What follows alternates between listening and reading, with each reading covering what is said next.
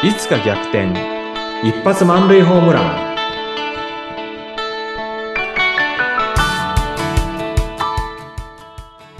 皆さんこんにちは。合同会社東きみなり事務所。代表社員の東きみなりです。こんにちは、インタビュアーの山口智子です。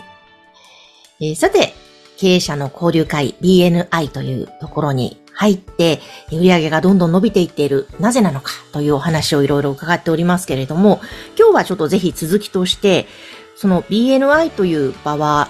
まあ、全国また世界にたくさんあるんですが、こう学びの場、トレーニングの場というのもすごくしっかり体制としてありますよね。そうなんですよね、うんあのね前回お話ししたようにワントゥーワンの話をしてですねそこで信頼関係をあのいかにこう築いていくか大事だっていう話したんですけども今山口さんおっしゃったように学びっていう点で言うとですね BNI で学んだことって私すごく大きいなっていうふうに思います。もともとですね BNI に入った動機っていうのがそれまで3年間自分の会社ね一人で経営してたとはいえ、まあ、どちらかというとちょっと行き当たりばったりの経営だったなと思うんですよね。で、自分のビジネス行き当たりばったりだったら、もう頭打ちだし、なんかやっぱりもっと成長するには、あちゃんと学ばなきゃいけない。でもどこで学んだん、学んだらいいんだろうっていう時に、まあ、ある方がですね、あの BNI 見学に行きませんかっていうふうに来た。そのきっかけだったんですよ。で、そこで、このご縁を大切にしようと思って入ったらですね、まあ学びの連続でしたね。うん、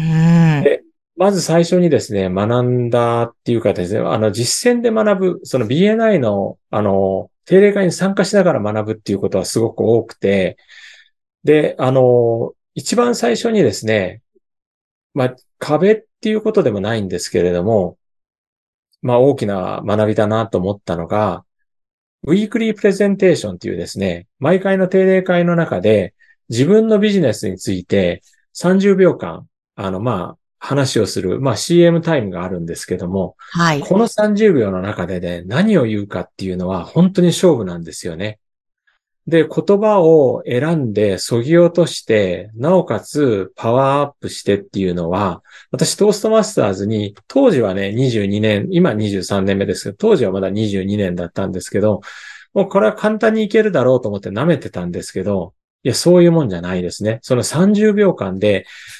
何を語るかっていうのはね、本当に悩みました。で、それで BNI のね、あの、トレーニング、キースキルズトレーニングっていうのがあって、その中に、あの、ウィークリープレゼンテーションっていう2時間のコースがあるんですが、そこでね、あの、学んだことっていうのが、最初はね、うーん、なんだこれはちょっと難しいなっていうふうに、さらにね、混迷を深めたっていうんですかね。うん、うん。やっぱり一番ね、自分の中で考えてこなかったなっていうこと。それまでのね、サラリーマン、う30年ね、キャリア30年あるとはいえ、考えてこなかったっていうのは、自分は何者で何ができるのかっていう、この二つの質問について、ちゃんと考えてこなかったなっていうのがね、その当時の私の気持ちでした。あそうだったんですね。え、でもそこから、どうですか？今試行錯誤しながら、結構中身も完成してきてる感じなんですか？ウィークリープレゼンという30秒ウィー。クリープレゼンは、まあ一つの型はできてるんですけども、うんやっぱり、あのー毎回が試作品みたいな感じですよね。うん、うん、うん、うん。で、毎回変えてると皆さんの記憶に残んなくなるんで、はい。まあ、例えば月1だと、月に1回だとか、2ヶ月に1回だとか、3ヶ月に1回だとか、うん今私、同じやつを何ヶ月も使ってるんですけども、これ変えなきゃな、変えなきゃな、でもどこ変えたらいいんだろうっていうのを悶々としながら、あの、もう一回ね、うん。私は何者で何ができるんだろうかって質問をね、うん。あの、問いかけているところなんですよ。うんこの学びはね、本当になんか根っこのところの質問だし、これを考えること自体やっぱり気づきになるし学びになるなっていうふうに思ってるんですね。うんうんうんうん。いや、本当そうですね。何者なのか、そして自分の強みは何かとか、いうん。うん。や、どこをターゲットにうビジネスをん。展開したの、もうなんかうん。考える、深くしかも考えなきゃいけない、そして考えられるうんあ強制的に与えられるというのもいいですよね。そうですね。まあうん、それをね、利用するか利用しないかっていうのは、また私たちにゆず委ねられてるんですけども、うんやっぱりこの場があるっていうこと、この場を無駄にしたくないっていうことを考えると、やっぱり一生懸命考えてしまいますね。うんうんうん、そうですね。いや、本当毎週の30秒って1年間にするとね、すごく多いですよ。莫大な数にな、ね、秒数になりますから、うん。本当に大切にしなきゃなと思うんですけども、そっか、その学びの場としては、じゃあ他にも、うまあ、もう毎週毎週日々だとは思いますけれども、こういうことだったんだみたいな発見って他にありましたか？そうですね。あの、入会したときは、例えば、あの、リファーラルっていうことですね。これ前回もお話ししたんですけれども、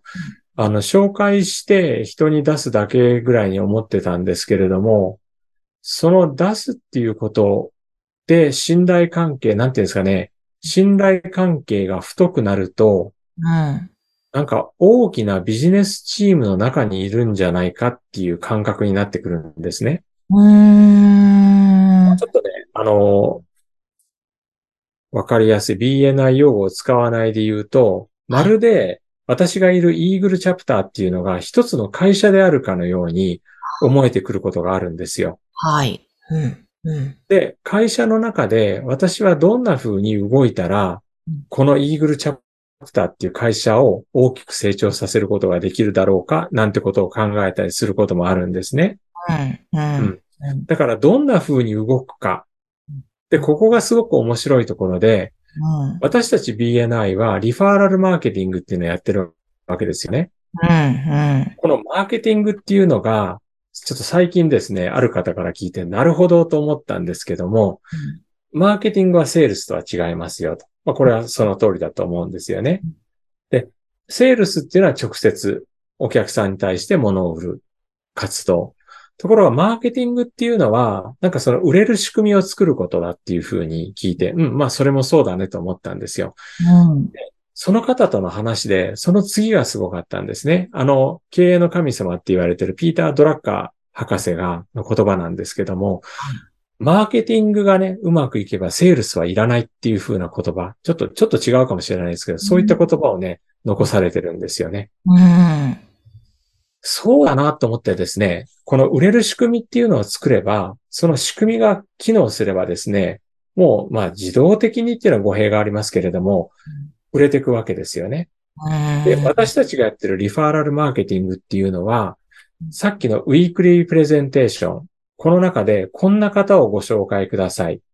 で、こんな方をご紹介くださいっていう前に、私は何者で、どんなサービスをしてて、で、他の同じようなサービスと比べて、どんなメリットがお客さんにあるかっていう言葉が30秒の中に入ってるわけですよね。はい。で、それを、あの、聞いた人が、東さんってこうなんですよとか、あるいは山私が山口さんってこんな素晴らしいものを持ってるんですよっていうことを広めると、そこで山口さんに対してリファーラルが来る、紹介が来る、私に対してリファーラルが来る。これが、その、売れる仕組みを作るそのものなんじゃないかなっていうところですね。ですので、イーグルチャプターっていうのは会社のようなんですけど、営業部隊がいるようなんですけど、実は営業じゃなくてマーケティング部隊がいるんですね。なるほど。うんうんうん、いや、確かに、そうか。マーケティング部隊ですね。マーケティング部隊がいるんですよ。うん。そして、本当にそのマーケティング部隊がうまく回っていくと、うん、こうなんだろうな。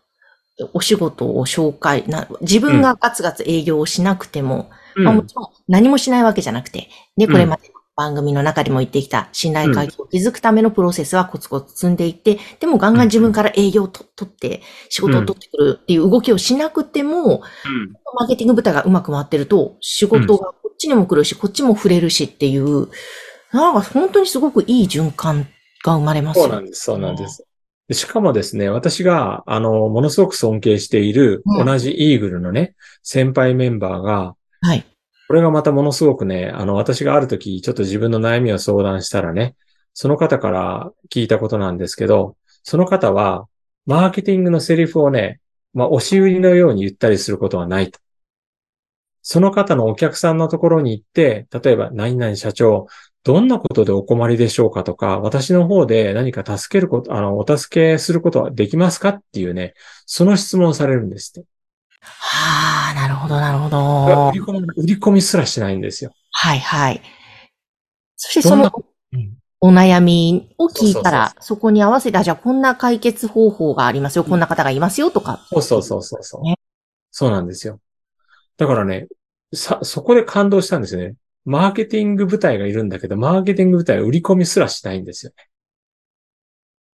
あくまでもお困りのことは、あ何かお困りではございませんかとか、お助けでき、私でお助けできることはありますでしょうかそれを聞いてる。はい。うん。いやーなんかこうやって改めていろいろ一つ一つ紐解いていくと、うん面白いですね。BNI というその、そうなんですよおそらくそのシステム、そしておよび、あの、番組聞いてる方はね、そのん BNI 知らない方もいらっしゃると思うんですが、おそらく自分の会社だったり、うん。ビジネスにも当てはめることができると思うので、うん。うん。なんか営業しても売り上げがなんない、ダメだよっていう方は、何か売るんじゃなくて、お困りごとは何ですかっていう、例えばね、聞いてみたりとかもありですよね。びっくりでした。もう本当にね、目から鱗の言葉でした。うーん、なるほど。いや、面白い。なんか、あっという間に時間が過ぎていきますが、じゃあまた次回も、えーはいこのね、BNI シリーズ最終回として、また東さんにいろいろお話を伺っていきます。はい。そして、ぜひですね、東さんにお話を聞いてみたい、相談してみたいという方は、番組の概要欄のホームページからアクセスしてください。今日もありがとうございました。ありがとうございました。